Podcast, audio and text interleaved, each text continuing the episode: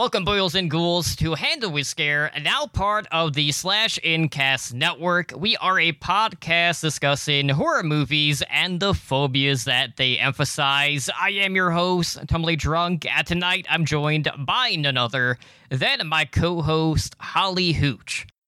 Last week, we capped off our techno terror deep dive uh, as we discussed technophobia over the last month with the Japanese oddity Tetsuo the Iron Man. And Holly, you know, technophobia definitely a lot of heavy hitters in that subgenre. Uh, there's a lot of great movies that we didn't even get to talk about, but that's always one that we can go back to. Yes. I'm proud of the movies we did hit because we chose some really heavy hitters, and I think uh, they're just some of the more impressive in that particular phobia. So good, good, good for us. Good job, us. but anyways, this next month we are going to be tackling an all new, uh, I shouldn't say new type of fear because this has been basically rampant uh, in recent years uh, and really kind of dates back in just human history as a whole as we talk xenophobia uh, which is the fear or hatred of foreigners, people from different cultures, or strangers. Uh, but, you know, more recently, you know, it, has been involving more with discrimination uh, against certain races or just different hate crimes.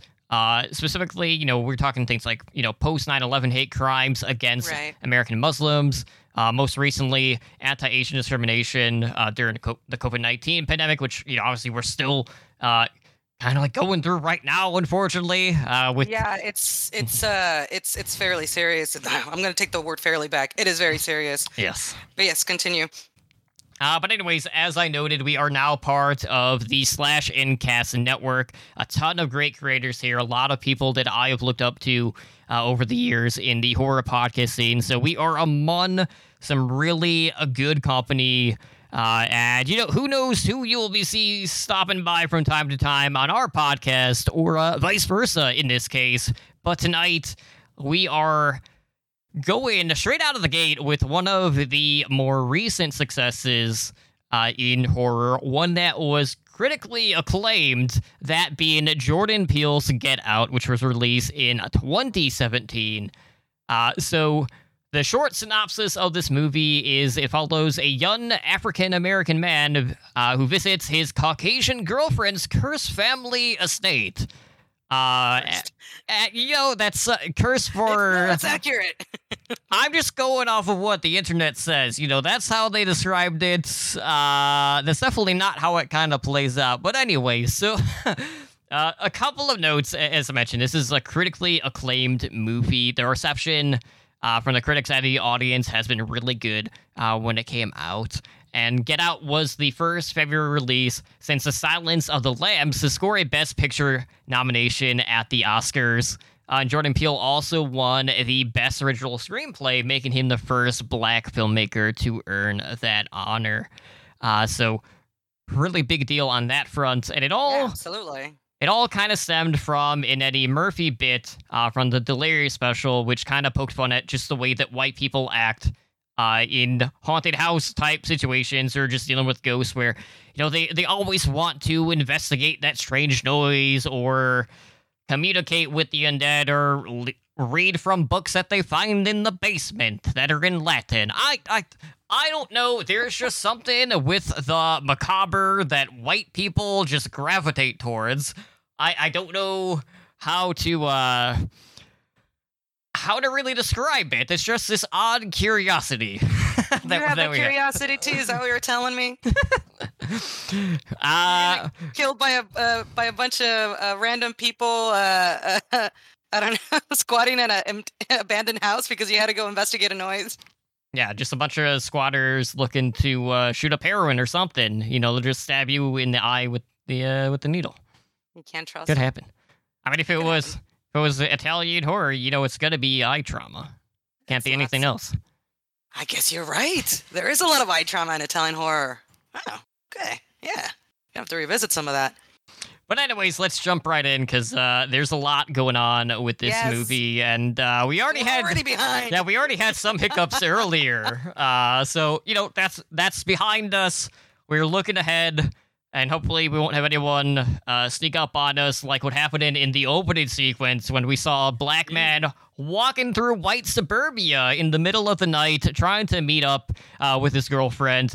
Unfortunately for him, he kind of gets turned around because too many of the roads sound the same or have the same name. Uh, and he's just walking through, minding his own business, only uh, to find a car passing by who decides to turn around and kind of like follow him, uh, slowly approaching him. And, you know, he tries to avoid any sort of situation here uh, by, you know, just turning the other way. And then he tries to cross the street.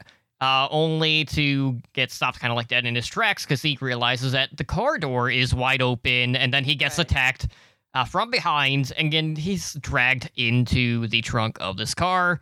Uh, The suburbs aren't there suburbs supposed to be like safer where people can like look out the windows and see something's happening and call somebody? yeah, the, No, the same suburbs where you don't lock your doors. Yeah, Yeah. or where you uh, sequester uh, women that you've kidnapped for the last ten years. You're right. The suburbs are no safer. You're right. Yeah, It's just a it's just misinformation there. It's just a rumor. Whatever. yeah, no, absolutely nothing to it. Uh, and you know this guy goes missing. anywhere. Go, go figure. But anyways, so we meet our uh, main characters. We have Chris Washington, uh, who is a black photographer, along with his white girlfriend Rose Armitage, and. Chris is uh you know going through some recent shots because he is a photographer uh and you know he's uh he his his work does get uh, known for kind of like all the wrong reasons later on uh but right now chris is just very apprehensive over the fact that he's going to meet rose's parents for the first time. So of course right out of the gate he wants to know uh whether or not rose's parents knows that he is black like he just says, you know, this is kind of uncharted territory for Rose as he's the first black man that she's dated.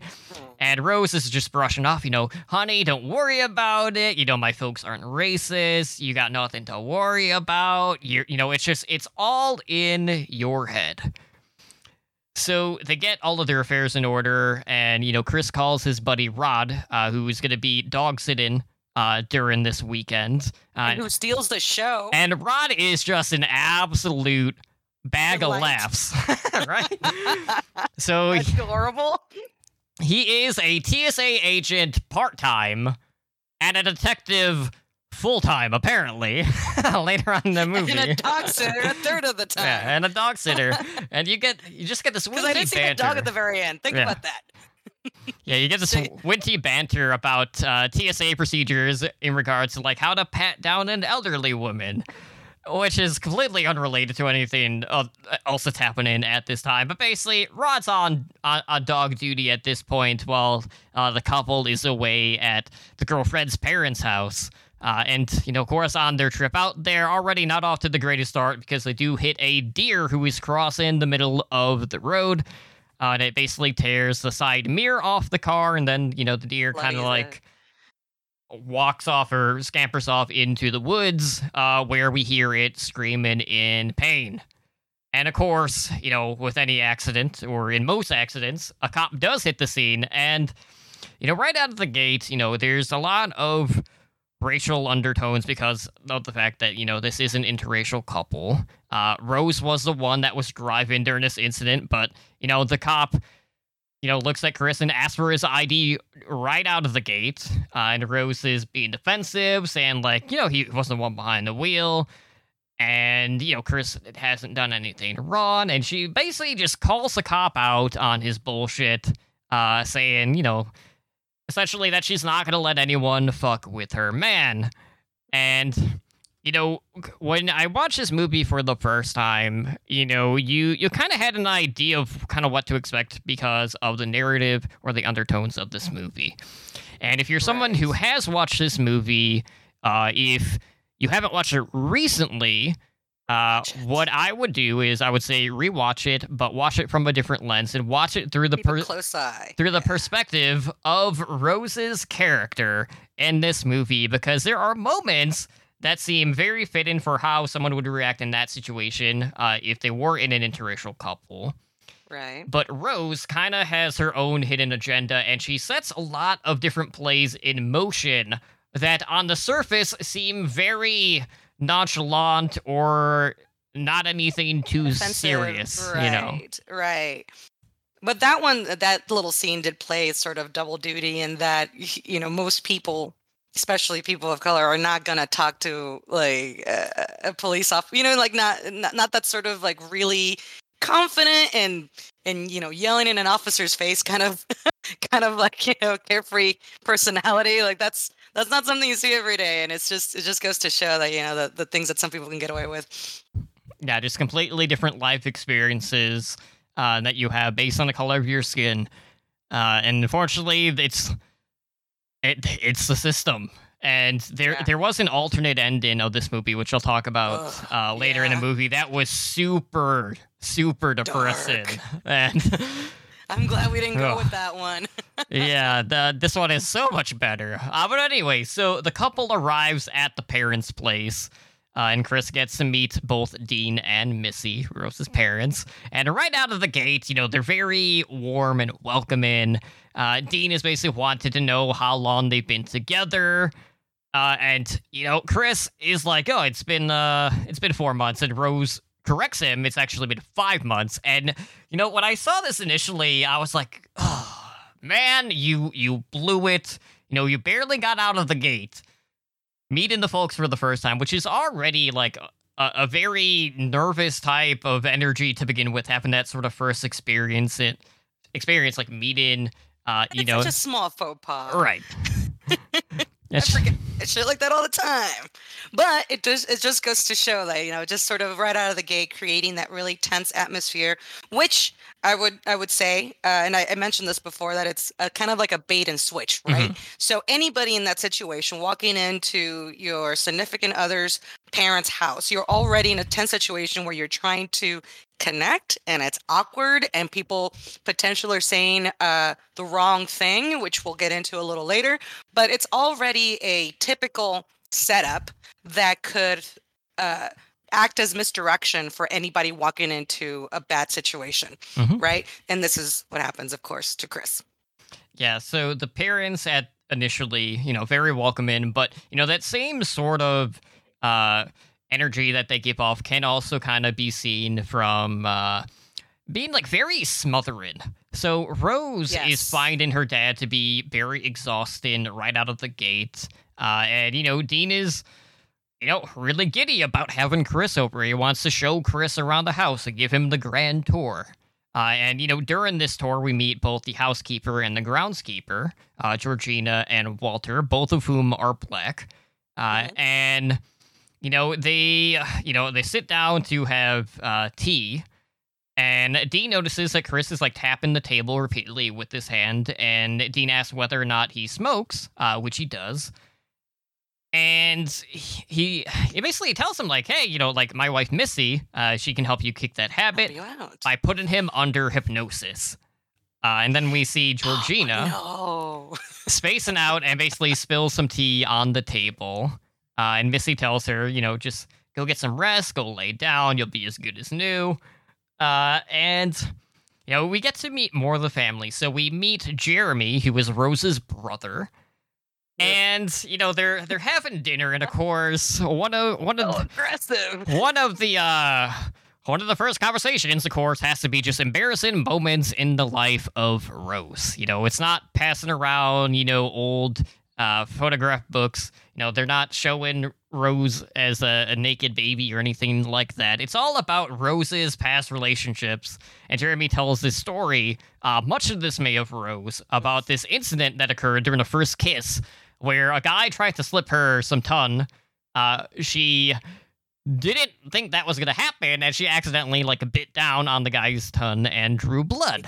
So it's like, all right, so uh, it's gonna be one of those type of dinners. So, nice and creepy. but yeah, Jeremy though giving off those vibes where you know you had the warmth of the parents, but Jeremy's very cold. You know, he he, he seems like he's very calculated. He's like leaning forward a lot. His you know his elbows are like on the table.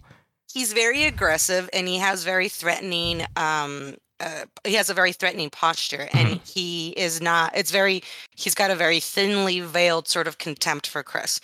And uh, one thing that we did talk about before was how I kind of, you know, you, you kind of step back at the family and, and step back and you look at the family. And if you consider them sort of the, you know, different types of uh, sort of racist approaches, I guess, you can see the parents as more controlled uh, in, in a wiser sort of way and, and linking about the long game, right? Mhm. Whereas, you know, uh, we've got the son here who's who's just um, a lot more visceral and a, and a lot less uh, covert about his intentions. Mhm. And then you got Rose, which is honestly, there's a lot of conversation there because she was weird. Yeah, But, uh, we'll there. get into it. There's one mean- scene with Rose in particular that is so. She's eating Froot Loops. The- What the hell? That is the most sociopathical scene in that entire movie to me, honestly. I was just like, what is happening right now? Like, who behaves that way? Even racist. Like, what?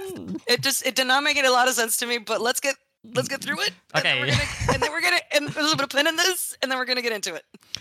All right, so you know, Jeremy being the aggressor here, you know, he's trying to poke and prod as much as he can. Uh, you know, asking, you know, what sort of sports is Chris into, and he kind of gets hung up on an MMA discussion. And at one point, Jeremy wants to put on a little jujitsu performance, and he wants to put Chris in the headlock.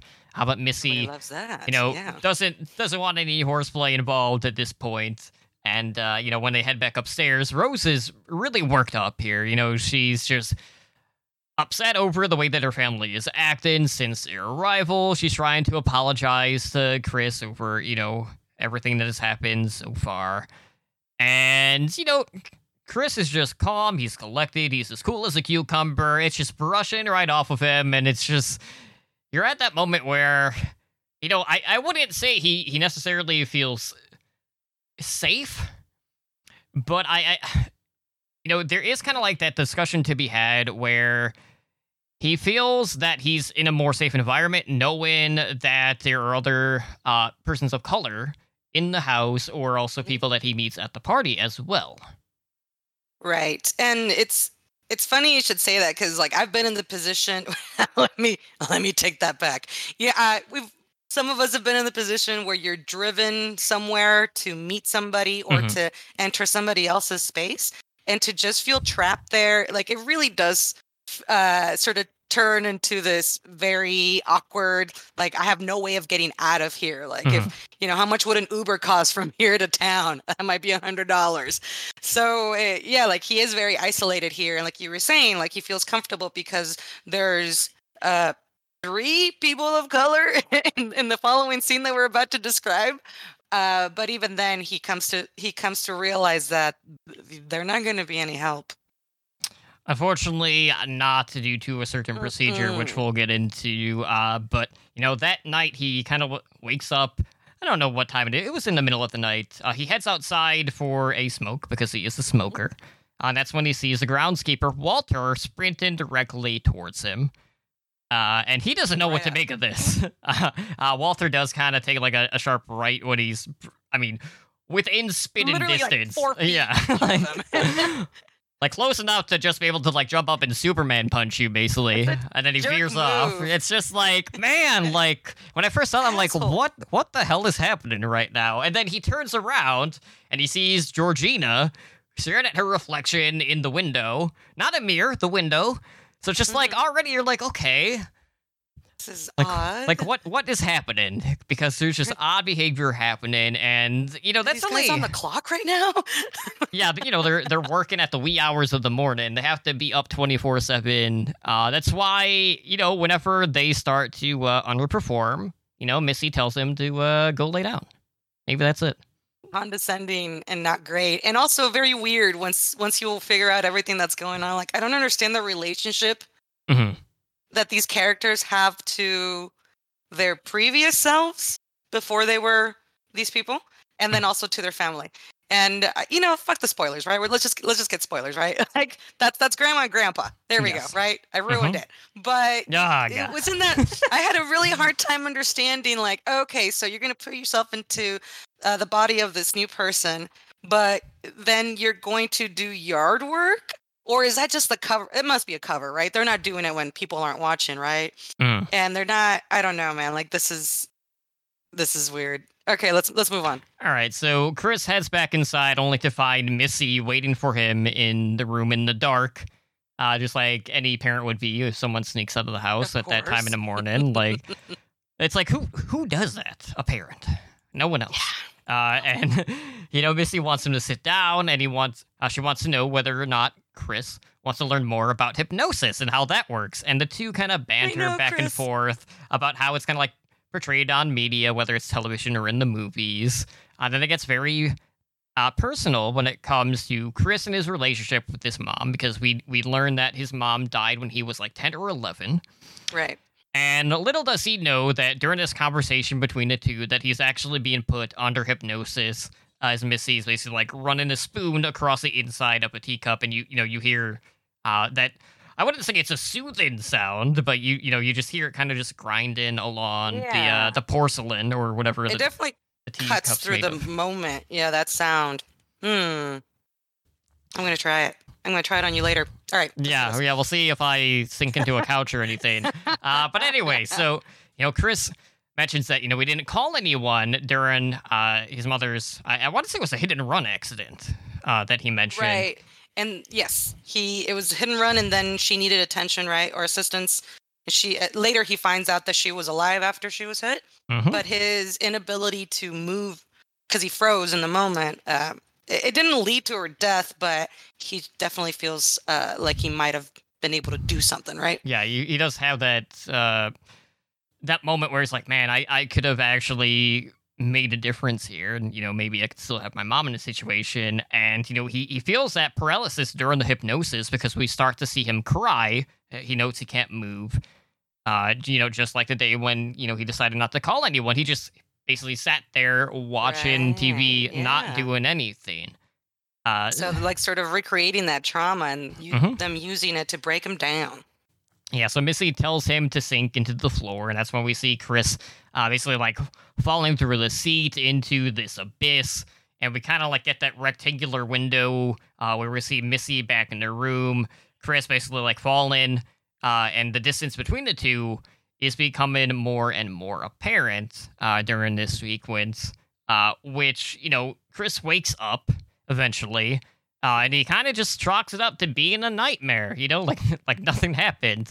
Uh, but he does notice that just the thought of a cigarette makes him feel sick. Ah. So you know, the hypnosis aspect of uh, rooting out that problem seems to work.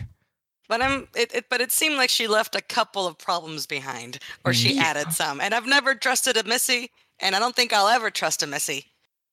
But yeah, let's continue. Yeah, so after this, Chris approaches uh, the groundskeeper, Walter, as he's in the middle of chopping firewood. Uh, and, you know, he basically, you know, it's just gen- like fun ban or general banter, you know, noting Right. that, you know, you know, they're working you hard. Uh, and Walter just comes off as really awkward. Him and Georgina both come off super awkward uh, for, for reasons that we already explained. Uh, and you know, he he mentions, you know, he didn't mean to scare Chris during his uh his exercise, as he called it, uh last night. And you know, we we eventually get to this party that's being thrown by the parents at this estate that uh, the grandparents would always throw. You know, when they were alive, and I'll I'll air quote that as for because uh, there's they're they're still there. Uh, and you know, it's just like every time, it's kind of just like that dog and pony type show, right? You know, Chris Right. is just getting, for lack of a better terminology, felt up, yes, very awkwardly by some of the guests, and you know, even like one of the uh, mature women asks, you know, if it's better. Uh, referring to you know his sexual performance, and uh, at one point, uh, Chris spots another black man at this party. So first thing he does is he goes, uh, you know, right up to him. You know, he tries to have a conversation, only for this older woman to approach him. And I remember the first time I saw this, and it it it, it made me think immediately of Undercover Brother. I don't know if you've ever seen that that movie. I'm trying to remember. You're gonna have to refresh my memory. It's basically like a uh how how should I describe this? I mean, I primarily remember it for uh, Denise Richards in that movie, but it. Oh yeah. Wait, no. because of the fight scene. No, yes. It was a satirical, like spy action comedy, but it was like black. Uh, With the mayonnaise. exploitation. Blaxploitation, yes. And then he has, he puts like hot sauce on it so he can eat it. Okay, I remember. I remember now. yeah, so it, you know, it dealt with like that interracial couple, and he was turning Right. more white because he liked mayonnaise, essentially. Completely besides the point, but you know, you, you kind of like get that feeling with uh, this other black man and this uh, older white woman because you know you wouldn't expect a person of color to dress in that sort of fashion and it just it, it makes him seem like he's not who he should be or he's someone it's, uh, completely else It goes with well, yeah, like the the scene doesn't make sense, right? That's what you were Mhm. saying. So like uh this really attractive, you know, uh young men dressed in like old man clothes hanging out with a woman who's like 30 years older and with a with an awkward personality. And so like these are things that are not ringing true, which is also the truth for the groundskeeper and the housekeeper. Mhm. So like the, these are all- you know like they, they make a big deal of that like sort of showing you that th- there's some like incongruency there's there's something that's not ringing true in the people that he's connecting with here. yeah and uh you know this uh this other black man logan you know he kind of he he he knows that chris is feeling uh kind of like out of place but you know him just being there makes him feel more comfortable uh and you know chris looks to like fist bump logan and logan you know reaches out for a handshake instead so you kind of like have that awkward exchange too which is i mean we i think we've all been there in one form or the other I'm very uncool T. This happens yeah, to me all so or not getting not getting a secret handshake or whatever, Ron. Too, you know that happens too. Yeah, Ah, I've never been. Yeah, so let's move through the party. yeah. So you know the dog and pony show continues, uh, and eventually. Uh, Chris meets Jim, who is sitting alone at this bench at this party. Uh, and, you know, Jim is an interesting character because he is a blind art dealer. And knowing that, you know, the, the, the racism is at, at the core of the movie, Jim is kind of like the guy who doesn't necessarily like act racist, but Right. some of his actions still fall at the expense of you know the people around him.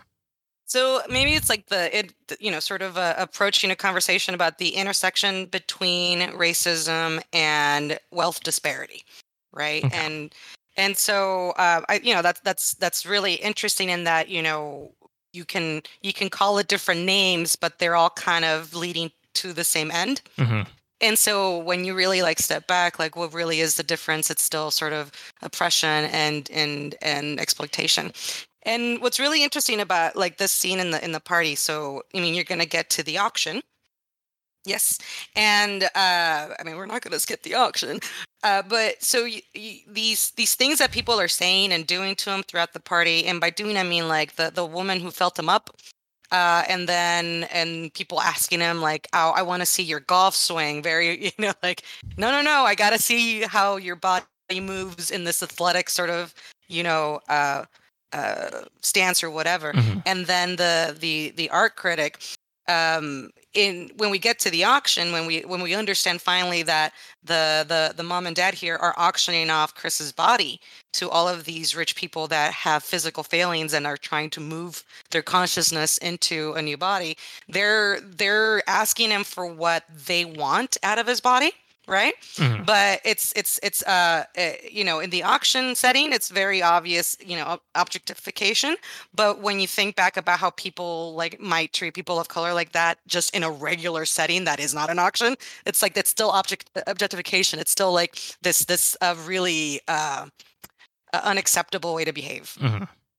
Yeah, And, uh, uh, let's move on. yeah. When uh, Chris basically heads inside and we see him like walking up upstairs, and the party essentially comes to like a screeching halt. There's just that awkward silence where everyone is kind of like just looking up. Yeah. Everything's pan- like not pantomime, but everybody's just sort of acting around him for his own for his benefit. hmm And uh, you know, he walks upstairs to find that his cell phone has been unplugged from the charger and the battery is completely dead. Uh, so he blames that Mhm. on Georgina, uh, stating that you know she she doesn't like the vibe just over the fact that Rose is dating the black man. Uh, and you know Rose Rose kind of like plays it up as like, wait, that's that's that's a theme. You're so attractive that she Yeah. unplugged your phone. That was a pretty good line.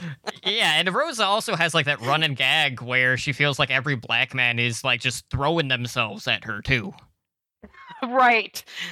Yes. What- So these these sort of uh I mean uh, the more we get to know Rose or rather like we don't get to know Rose, she does this 180, right? Mhm. Because behind the scenes what- we would think is behind the scenes, she still maintains this personality and then of course we see the big 180 later on.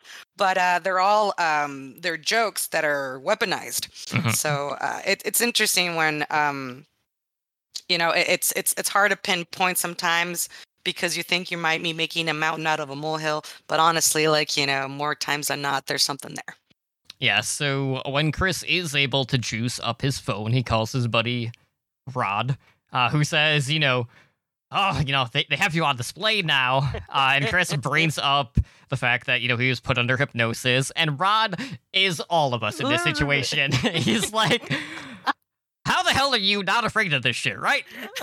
like, he's like, I, I try to tell you. And, you know, you Oh, still decided to go. the- we forgot the get out scene though he takes a picture of the uh the the dude in the in the old timey clothes and it sort of pops you know previous consciousness into the body and and the man starts getting a nosebleed and yells at chris to get out and then That's- of course he goes upstairs Yeah, that's that's that's a little bit after this. oh, Uh, shoot i'm so sorry no, it's not good. uh, so after this phone call with Rod, uh, we have Georgina entering the bedroom. That's when she apologizes uh, to Chris, uh, basically saying, you know, uh, you know, she moved it and it accidentally unplugged, and rather than tampering with Mhm. his cell phone further, she just, you know, set it down. yeah And uh, you know, Chris makes this comment about, you know, there's so many white folks around, and you know, he starts to get nervous. And I don't think he kind of like gets the reaction that he kind of expected from Georgina, uh, Right. because Georgina basically starts to like cry, uh, momentarily, and then she Uh-huh. smiles, and then she she she starts to laugh and starts to just repeat no constantly over and over again.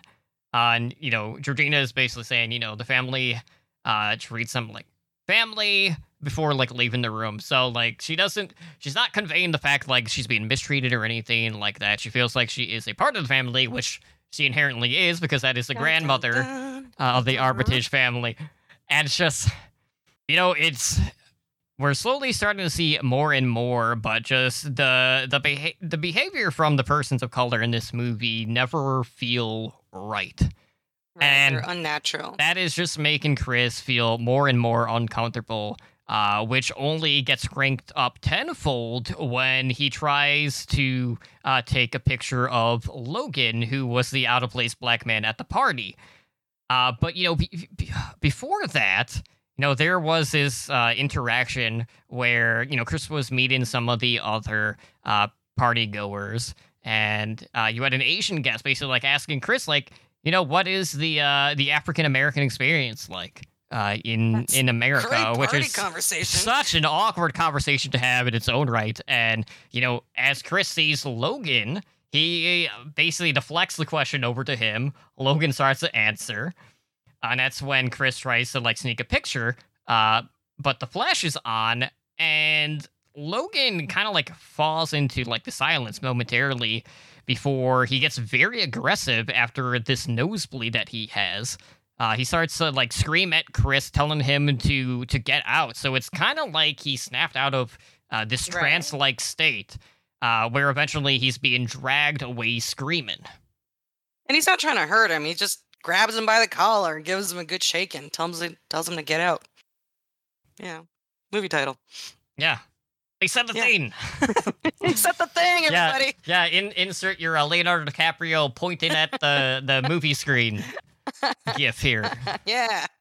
because there's, there's got to be at least one. But anyways, so Dean, the the dad, uh, basically chalks this up to a, a seizure-induced aggression, and uh, you know, not wanting to deal with the situation anymore. Chris and Rose decide to go on a walk, uh, and Chris says that you know, you know that wasn't a seizure, uh, and you know when he came at him. Uh, you know, he, he felt like Chris knew him in in that moment. Right. Uh, and he's just kind of like airing his laundry out. You know, you know, your mom got in my head. She put me under her spell with the hypnosis. Uh, now he's just thinking all this fucked up shit. You know, and he's like, he d- he just doesn't want to think about it, and he he needs to go. And then that is when we hit the auction scene, uh, which is a silent auction. Uh, and right. you know, Dean and Missy were basically like, all right, you know, who wants to play bingo? You know, tip- typical white person shit. You know, playing bingo at a party. fucking party at a garden party. but yes, and I, I remember it took me a minute to figure out what was happening because it was so silent. Mhm. And uh, but yes, uh, uh, you know, there he's, he, the dad's holding up fingers indicating one quantity, two quantities of monies. Let's say millions. I don't know, hundred thousand, probably millions. So he gets up to ten. What? Oh, no, no, he gets up to more than that. Wasn't it like twenty? He flashes his mitts. Yeah, he's he's getting lots of money for this. Lots of money. And of course, that is when we do see uh, the picture of Chris up, uh, kind of like on the what the f- Right. what the fuck are they called? I'm It's trying to like the it, it was a, the picture was on like a pedestal basically. Oh, the I thought you. Well, he's standing in a gazebo, But yes, and he's the in a picture gazebo. is in a what do you call it? Oh, I guess I don't know either. A display tripod. I don't know. I don't know what it's it's a type of pedestal. I can't remember the correct Artists know this shit. Yeah. I, I don't remember the uh, correct uh, terminology for it, but anyways, you know, it's it's an auction to bid on the black man in this case, and the winning bid goes to Jim, the blind art dealer, yep. who who does note Chris's work during their initial conversation, Mhm. uh, and he, you know. In that moment too, I'm just like, wait, you're a blind art dealer. Well, how do you actually get to look at like like, how would you know the paintings or just what they are of or photographs or whatever? And he's just like, my assistant just tells me. and he just goes in there. Like, that's How can that super convincing. Ah. Fucking nonsense. But let's move on. yeah, so, uh, you know, he, uh, Chris opens up more to Rose about uh, the death of his mom, saying, you know, she survived that initial hit. Uh, and she kind of like laid there on the side of the road bleeding, so she died cold and alone. Mhm. Uh, and Rose at this point is like, you know, let's blow this joint. You know, this stay has absolutely sucked. Let's just let's go home. Uh, and we have another conversation between Chris and Rod, and Rod is like telling him, like, hey, like that that dude that you know you sent me that photograph of, that's that's Lo like that's someone else. That's not Logan. Like that is Right. someone who uh they knew from school or whatever, and he's actually Like been missing. somebody's sister. I'm sorry, somebody's brother. Yeah, they they know her Yeah. his sister somehow. Yeah. Yeah, he was like a, a jazz musician who's been like missing for the past like four or six months. Mm-hmm. Uh, and Rod concocts this theory that uh, all these white people are trying to turn uh, the black men and women into slaves. Not just slaves, sex slaves. Sex slaves. And I, one of the more uh, exaggerated performances in this movie from Rod is later when he tries to get help after you know Chris has been missing for the weekend, and he's trying to explain his theory to the cops. I mean, And it's like you should have known better. You gotta water it down somehow, make it more believable. But I think it's supposed to be indicative of like people being in denial Mhm. of these kinds of dangers being around. Right. But it was just one of those moments because, like, initially when he tells the story to uh, the one officer, who's also a person of color, like she like, she doesn't really want to believe it initially, but like she she hears him out, and then when she she tells him to hold on, and she grabs two other officers, then we get the very exaggerated retelling of the story, uh, which just causes the, the the outburst of laughter between the cops. And you know you see the officer basically like you know don't tell me i didn't do anything for you or you know like it's one of those moments where you're like you have to hear this shit But like I said, he, I mean, yeah, you gotta dress it up. You can't just tell them the truth. You can't tell them there's vampires. No. You gotta Mhm. say, oh, there's uh, meth addicts attacking my buddy. You know, like you gotta make it believable. Uh, so you know, during this conversation with Rod, uh, Chris's cell phone battery dies, uh, and he is just in a state of panic at this point. He is wanting to leave immediately. Uh, and you know they start to pack, and this is when Chris finds this box full of photographs uh, that feature Rose and a bunch of other black men, and it's kind of like Mhm. stowed away in like this closet, and like the door was open, uh, basically. Uh, Rose is you know there stumbling around looking for the keys, uh, and you know when they head downstairs, her brother Jeremy uh, is basically like blocking off the door, and this like this is when the tension really gets thick uh, because you Mhm. have Rose who is presumably trying to find the car keys. Uh, But you know, also, when he's going through those pictures, right? The very last picture Mhm, is of Rose because there are pictures with of her and other men. right, and one she's woman. lured into the same exactly, and one woman who's the body that her grandma took over, and you're like dun dun dun. It's yeah, it's a it's a big big twist. It was fun. It was good. Yeah, well, needless to say, uh, things aren't looking too promising for Chris at this point because, uh, you know, Jeremy is blocking him off from the door. Dean is asking. With squash, is that a squash squash rocket or something? No, what is that called? I don't know Uh, if that field hockey. It's field hockey, right? like because lacrosse. it's got a little yeah, basket lacrosse yeah, it's Yeah. got the little basket at the end and it's just a very rich person sport is what i'm saying and uh, we, call that out we we do we do see more sports coming into play uh, later on with some of the other fights.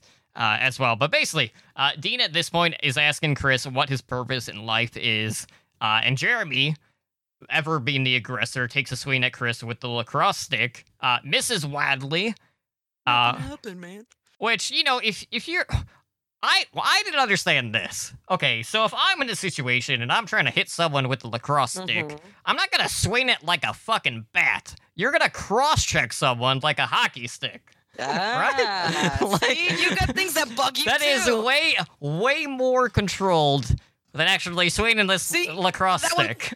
way over my head. I didn't even think about that. what I saw was like he swung at like he's clearly uh, Chris uh, is clearly in a dangerous situation.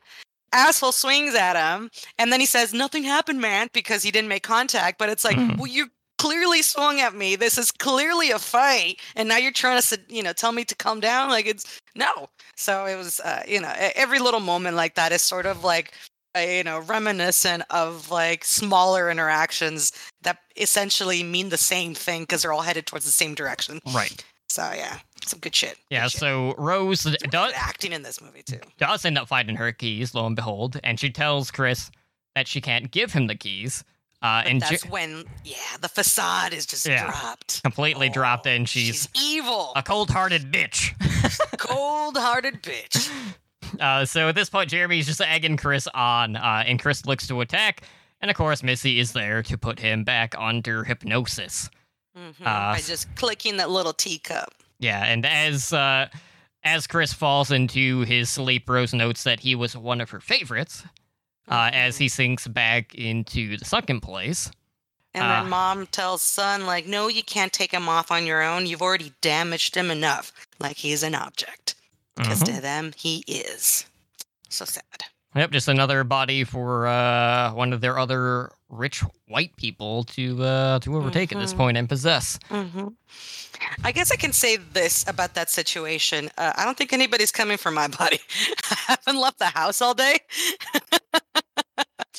I'm. Let, us just say I'm not the prime candidate, but let's move on. Uh, so when Chris awakens from this hypnosis, he finds himself strapped to a chair, uh, and he tries to free himself first by biting at the straps. Of course, that is to no avail, and that's why we see like this video starting to play on this like old timey television uh, in front of him in this room, and it's kind of like the uh, the prep video, I guess would be the best way to put it before like the procedure that's to come later on, and it's of the grandfather uh, who is basically saying, you know, the family has been over the years perfecting the coagula formula. And Rose's grandfather explains that the family uh, transplants their brains into others' bodies, uh, which grants them, you know, more preferred physical characteristics uh, and a, a form of immortality. Uh, so that was that's why we see like the auction for new bodies. Uh, And, and, was the Yeah, there was a little reference to that too when they first meet. Um, Dad sort of talks about Grandpa's sort of what was it? He he was at the Olympics, right? yes, No, no, no. He he was he at the Olympics or did he miss his shot to go to the Olympics because of a of a athletic rival? Yeah, uh, he was beaten by a black man. It, it was like set during like World War II, apparently. Because they, you know they bring up Hitler and shit. Mhm. And so uh, basically, you it, you know it drops on you that like oh so you know Grandpa was envious of uh of of these black men, and so like that's where you know this whole idea of taking over their bodies like started up. Yep, they were going for It's like, something that what they sought after was more like genetic uh, superiority, essentially. mhm. Um, so you know that's that's when we got you know Rod's panicked call to uh for a sex slave pitch to the cops, which they don't buy at all. Uh, and you know I, I remember the woman after this whole whole ordeal just kind of like laughs it off, and she's like, "Man, those white girls they get you every time." Oh, oh, man. Of course, they had to to put that one in there. Uh, so you know, Rod constantly trying to get a hold of Chris. Chris doesn't pick up, but eventually, Rose picks up the phone call from Rod, and of course, at this point, Rose is a putting on a performance. She's putting on an act. And she's doing this whole like um stone face, but with a voice that's like shaking Mhm. and putting on pretense. And because at this point there's nobody looking at her, so she doesn't have to act with her face. Although it's a little weird there because even when I'm acting and nobody's looking at me, I'm just on the phone. I'm making I'm making faces right now, Teen. You can't see it. I'm making faces. I'm not I'm not functioning like she does. Mhm. But uh Rose is its own Rose is her own conversation. Let's just put it that way. Yeah. have her later. Yeah, she's like, you know, Chris left two days ago. Uh, you know, he got all paranoid, got in the cab, and he left. Uh, and he, you know, he left his phone behind. And Rod is like, okay, well, like, what, what cab company did Chris use uh, when he went to leave? And Rose just acts confused, like she, I don't know. yeah. So really pouring it on. And at this point, you know, Rod had had enough. He's like, all right, screw this bitch. I'm gonna record this conversation, and we're gonna have that gotcha moment. But, yeah. but that doesn't happen. she turns the tables, yep. makes it all about him hitting on her, like quote unquote he always has. And Mhm. so it was hilarious. He's like, "You're evil genius." So funny. Was- I really love that part too. Oh, Robbie can't get one over him. He's yeah, just, just like Rod, stop. You know, I know what this is all about. You know, you're obviously, obviously, there's been something between us. You've been trying to get at me all this time. He's like, I really dug it. yeah, needless to say, all of whatever information that Rod was hoping to get, he does not get at all on this recorded phone call. So No. that doesn't work out. Uh, so we head back to Chris, who's you know st- still in uh, this room, and he wakens to another video feed. This one from Jim, who uh, looks like he's about to head into the uh, procedure for the coagula formula. and tell them like I don't hate black people, but I'm just gonna take your body anyway because you're poor and I'm rich. I mean, I don't think he sends that part, but I'm paraphrasing. But whatever. Yeah, and Chris basically is like, you know, why why black people? Uh, and Jim doesn't really give him an answer. No. You know, he, he kind of makes it seem like it's not personal or anything, but you know, as I said, like, you know, there there are always people who have like the um, like their go-to cards are like, oh, I'm not a racist because I voted it- for Obama or whatever. But like, there are definitely advantage of the racist structures Right. that benefit you. Yeah, yeah. yeah, like there are there are just some actions that still kind of like portray that message, and Jim just kind of like falls into that category. Uh, Mhm. so at this point, uh, Chris is about to be prepped for the surgery, uh, and he ends up clocking Jeremy in the back of the head with. It was I, I don't know if it was a racquetball or like a pool no, ball. it was a decorative orb. Oh, okay, it was an orb. solid enough. It was this yellow orb, like you know, little little table tchotchke, and he just went to town. so regardless, something something that had a little bit of weight to it. hmm Uh, and it comes to find out that, uh, you know, during this video feed where we do see the hypnosis uh, teaspoon, uh, Chris wasn't hypnotized because he decided to uh, use some of the seat cushion in because he was kind of like clawing at the, the Right. armrest and he stuffed his ears. uh, with them, so he wasn't under hypnosis. So that that was that was pretty cool, and not something that we actually get to see put into play. Yeah, it was a nice little like sort of out of left field, but you know they they did they did signal to it, but they didn't show us. So we hear Dean calling out for Jeremy, uh, and when he does this, Chris comes in with the deer head, of all things, and it, and uh, Dean gets impaled with this. Yeah, he get the he gets the horns. You mess with the elk, you get the horns, man, or deer, whatever. Yeah, I mean, close enough. uh, Well, that's the whole point, right? Like, so early at the very beginning of the movie, they hit a deer. He goes and he stares at the deer, and it's all like foreshadowing and shit.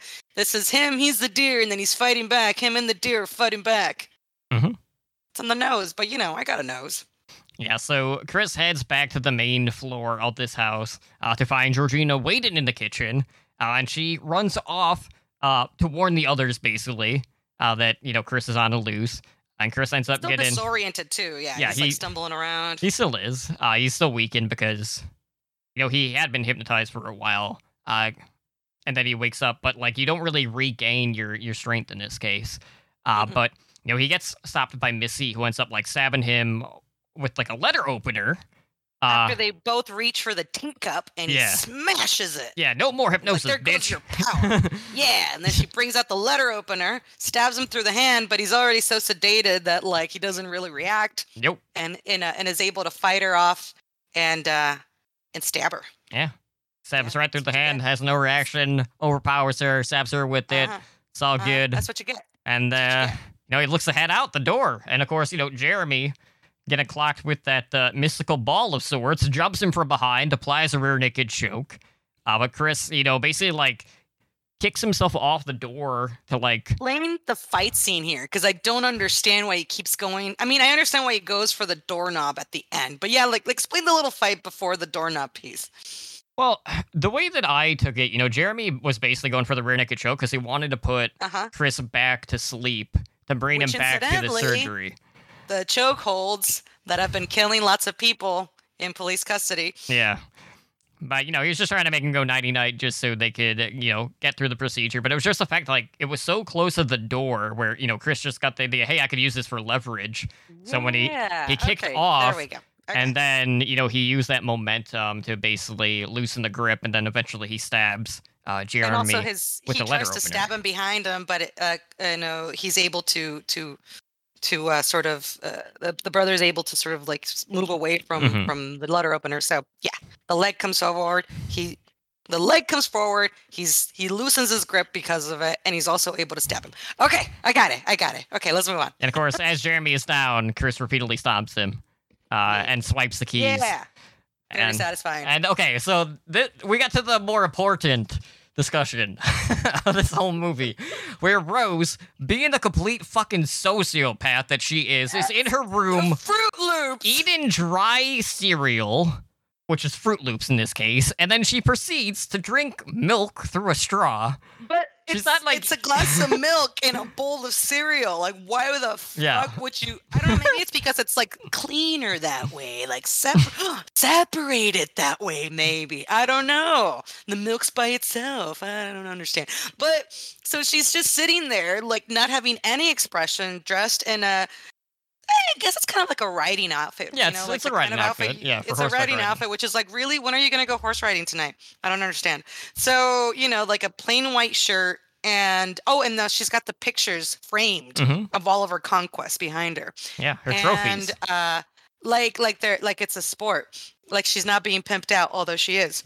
And so uh but yeah, like I don't understand. I'm wondering if it means like Oh, you know, she's so extremely programmed. She's so trained that in her off time, quote unquote off time, all she does is sit quietly and eat Froot Loops and sip milk in a perfectly clean space. You know what I mean? Mhm. Like without emotion.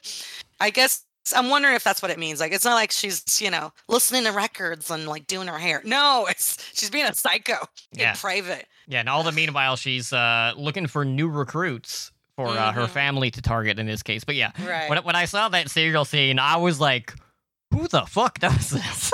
she must be killed.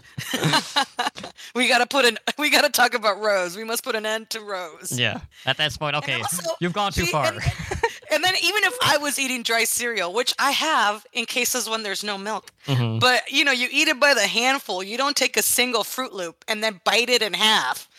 Ugh. But I'm chubby, so maybe that's why. All right, let's move on. But anyways, uh, Chris is looking to flee the scene because he, you know, he, he got a hold of the keys from Jeremy. Uh, calls nine one one, uh, but unfortunately, uh, he hits Georgina with the car. You know, he stops to help her because you know he didn't help the last woman who was in need, uh, that being his mom. Uh, so you know, still feeling guilt that that goes to Ah, help yeah, Georgina. that's right. He couldn't do it again. Yeah. Yeah. I'm like, can't do that again. So uh, he grabs Georgina, puts her back in the car. Uh, as we see, Oh, incidentally, Hmm? this car though uh, is the car from the kidnapping scene. Mhm. Where you know it, it's that white, that same white car that was that was uh, tracking that. Well, did we get that dude's name by the way? The guy who was kidnapped and like had his that was uh, you know, before his he name? was renamed Andre. Yeah. Andre. Andre. Okay, so that's the car they kidnapped him, and then later when you know the the guy was wearing a helmet when he when he choked him out, which is apparently like yeah, that's his go-to move.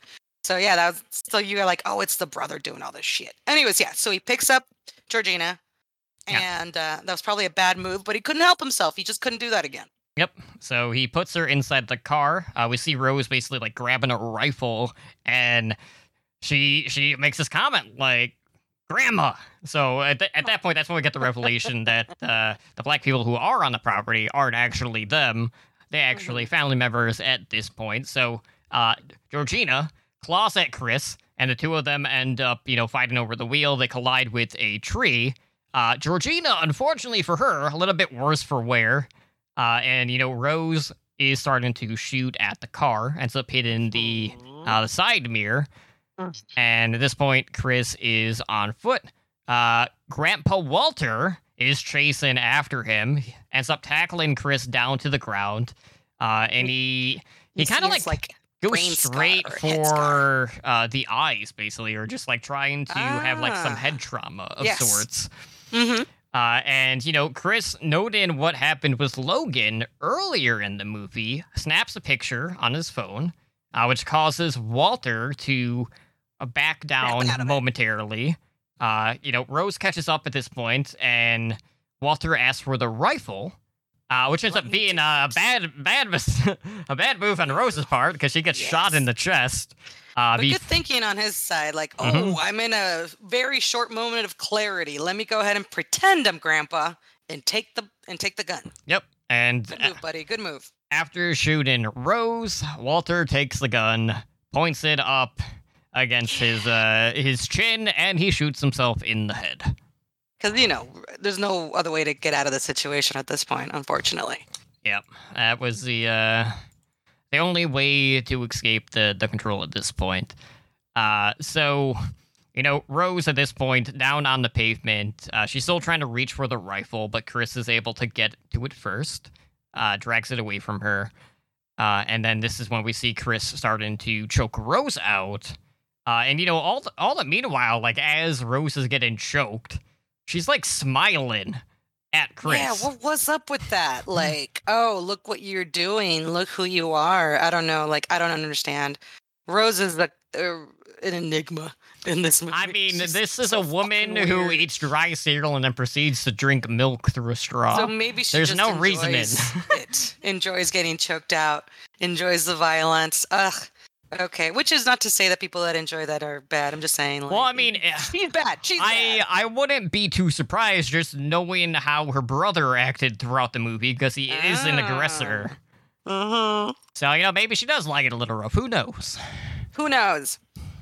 Uh, but We're coming- anyways, we're coming to we're coming to a close. yeah. So Rose is calling out for help as uh, what is presumed to be a cop car hits the scene. Right. Uh, Lights, sirens. you know, Chris seeing the seeing the lights and the sirens puts his hands up uh, as we see Rod leaving his car. Yes. But anyway, but he stops choking her before the cop car, right? Like he's like, "Oh, I'm not gonna kill you this way," because she's smiling at him, right? Mhm. Am I am I remembering that right? And then uh, and then the car shows up, and then you're like, "Oh no!" And then your stomach sinks because you're thinking like a cop's coming into the scene and making assumptions about you know, who who's the aggressor Right. and who's the victim, and you're like, fuck, fuck, fuck. And of course, Rose is also like, and she's like, hell, hell.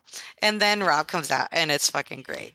Yeah, because it's a TSA car. What? Yeah. Okay. So I, I, I guess the, the easiest way to think of it is like during this choke scene, maybe Rose Mhm. had heard the siren, so she just assumed it was the Oh, cops. So she's got amazing hearing. Because even though she was eating dry cereal with her headphones in, she heard Chris uh, hitting Georgina with a car. You know, Yeah. outside of the house. So man, Maybe- she's got great hearing. maybe she saw the Mhm. reflection in the window, just like Ah, Georgina yeah, did earlier. Uh, but anyways, you know, Chris asked how you know Rod had found him, and of course, you know, he's just like, "Cause I'm motherfucking TSA," you know, cause uh, he's basically a detective at this point, uh, Yeah, and he- absolutely. you know, Chris We're needs, not poking holes today. yeah, Chris needs to consider this situation handled, uh, and then that that ends the movie. Okay, so as I mentioned, there was an alternate ending uh, Yes. to this movie. Uh, the other one basically had Chris killing Rose in, in this scene. And it wasn't Rod who shows up. It, it was It the was cops in this situation. So you had Mhm. two cop partners. Uh, Chris gets jailed. And, uh, you know, Rod, being the good friend, uh, knowing, you know, really what happened, is trying to fight the system. Uh, but of course, this is a system that uh, doesn't do a person of color really any favors. So, Right. you know, they're just going off the information on hand. And of course, it's all being spewed from the, the white elitist perspective and, and the rich. Uh, so it's just an unwinnable battle. And Chris basically just tells Rod outright, like, you know, you know, I, I'm good. Like, there's, there's nothing we can do. And he just kind of like gives into the situation at that point. So, man, would that been been a downer? Yeah. Oof. That would have been uh I mean like I know that uh um a lot of people make fun of uh like American films because we have more happy endings than not. hmm But you know what? I work all day and life is fucking rough as it is. And you know, sometimes you just need a small little tiny win. So I'm glad they went with the with the Disney ending on this one. Yeah, you know, Rod needed it. deserved that victory, right? yes, he did so well. Because he was even telling the cops, you know, sometimes we do it even better than you guys. You know? that just comes to show, man, did he put the cops in their place in this Ah. situation? Yeah. Although, eh, can you imagine trying to explain this whole scene still afterwards? That's a lot of dead bodies. Yeah.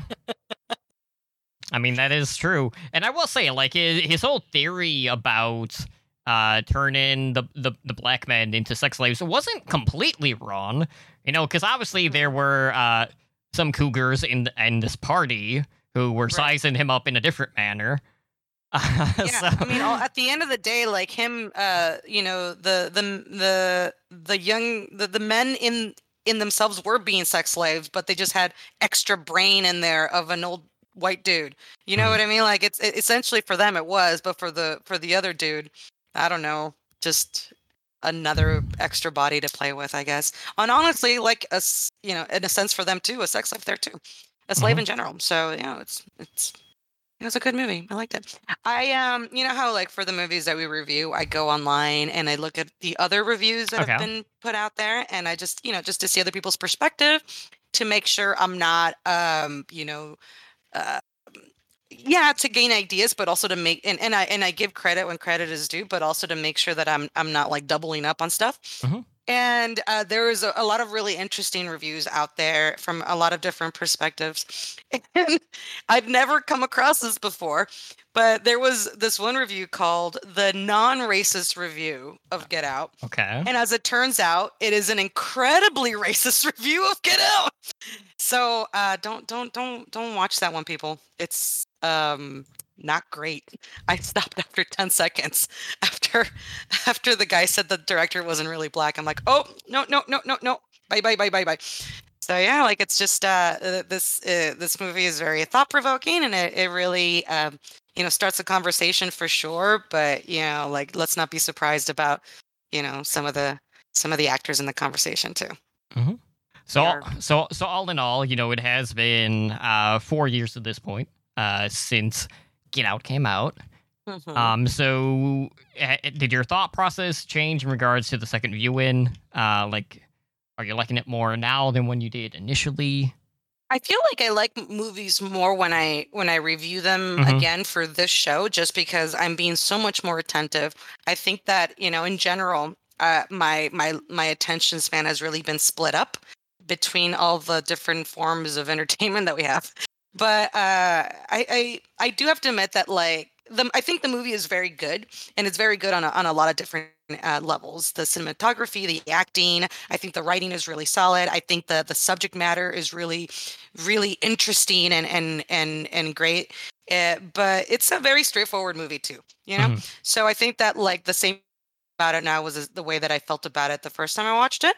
But I will say that I paid a lot more attention and caught more of those Eas- little Easter eggs, and it's it's a very enjoyable watch, and it's uh, and it's just all around good. Yeah, and I think for me too, um, you know, I, I, I still need to rewatch Us at, at some point, which is also uh, similar similar uh, racial tones that in that, much. movie. yes. But I remember when I when I watched that one initially in theaters, there there were a lot of details that were like kind of sprinkled in to kind of like explain the backstory a bit more.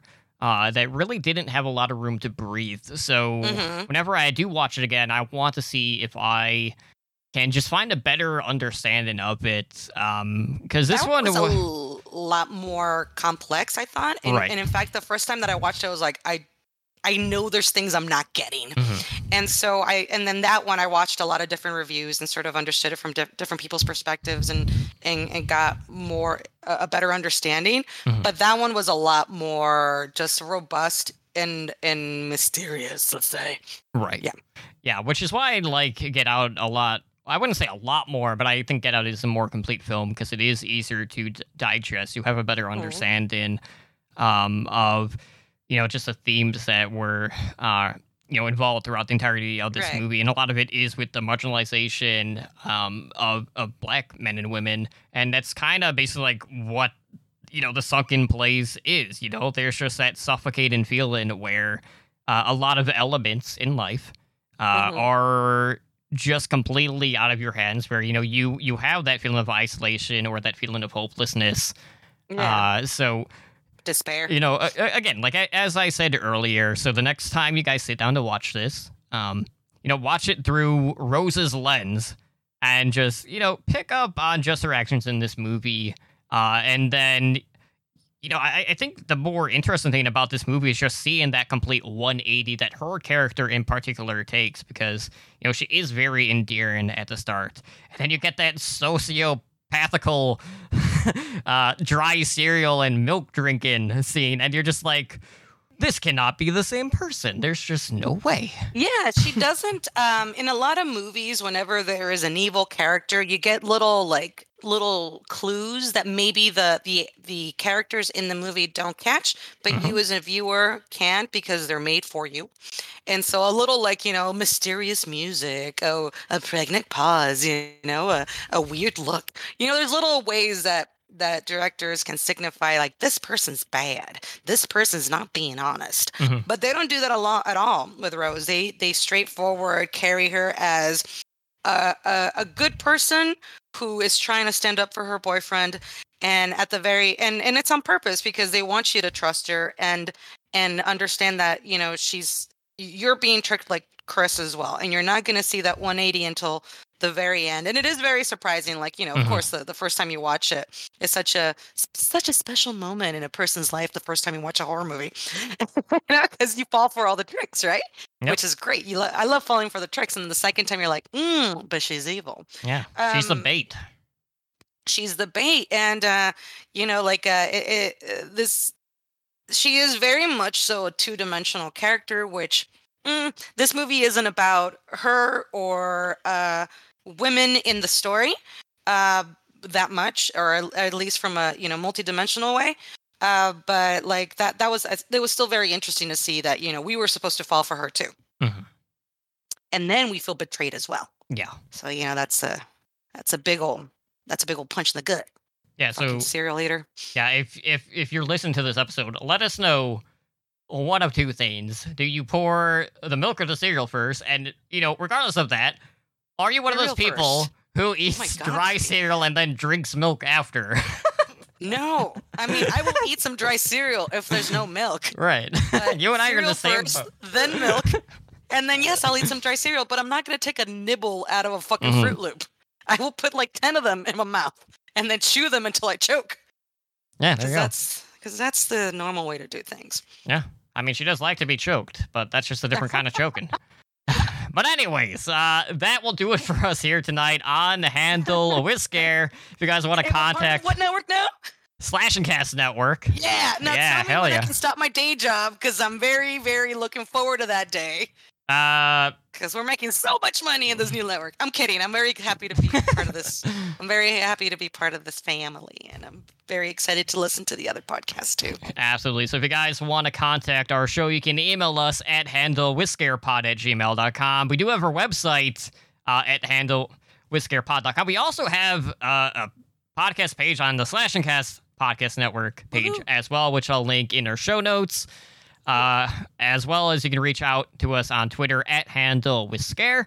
Uh, you know, but for now, you know, that will do it for us here tonight. So the only thing we have left, Holly, Yeah. Is, is guessing your uh, real name? us. I mean, you need to tell me what we're talking about next week.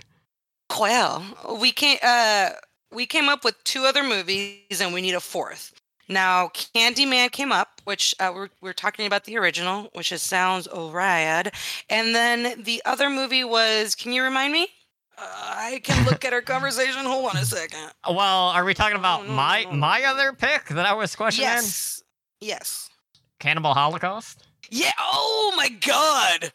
Oh my god. Yeah, Cannibal Holocaust. How did I fucking forget that? By the way. Yeah, So it's a hard movie to forget. It's a hard movie. Do you want to end with that movie or should we throw it in the middle so we can process it through the phobia review?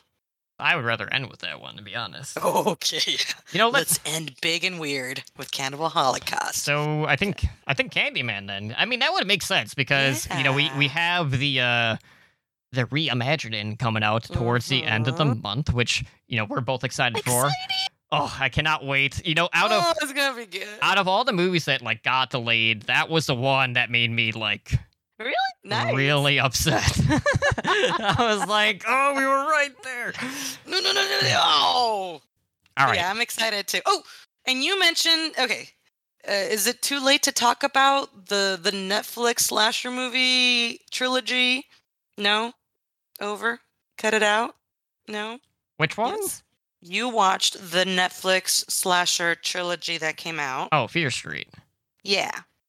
But what and is you wanted to talk about it, but maybe not anymore. It's no, okay. No, it's fine. No. Let's cut it. We'll we'll do that some other time. Uh, but okay. So next week, Candyman, Next week, Candyman. 1992, not the one that just is coming Candyman, out. Candyman, Candyman. With of course Tony Todd. Uh, and I'll tell you Bring all. back the bees, Candyman. Sorry. Well, yeah. Yeah, stop stop trying to stash your razor blades in kids' candy. Oh wait, that wasn't actually you. That's besides the point. Ever a thing that happened. Yeah. you know, just some made up story. But anyways, you know, we'll Mm. we'll talk all about Candyman next week. Uh yeah. directed by Bernard Rose. And uh, we'll see you next week. You enjoy your weeks. Uh and uh yeah, let, let, let us know how much of a sociopath you are with dry cereal and uh, and milk And Froot Loops. and Froot Loops. All of the above.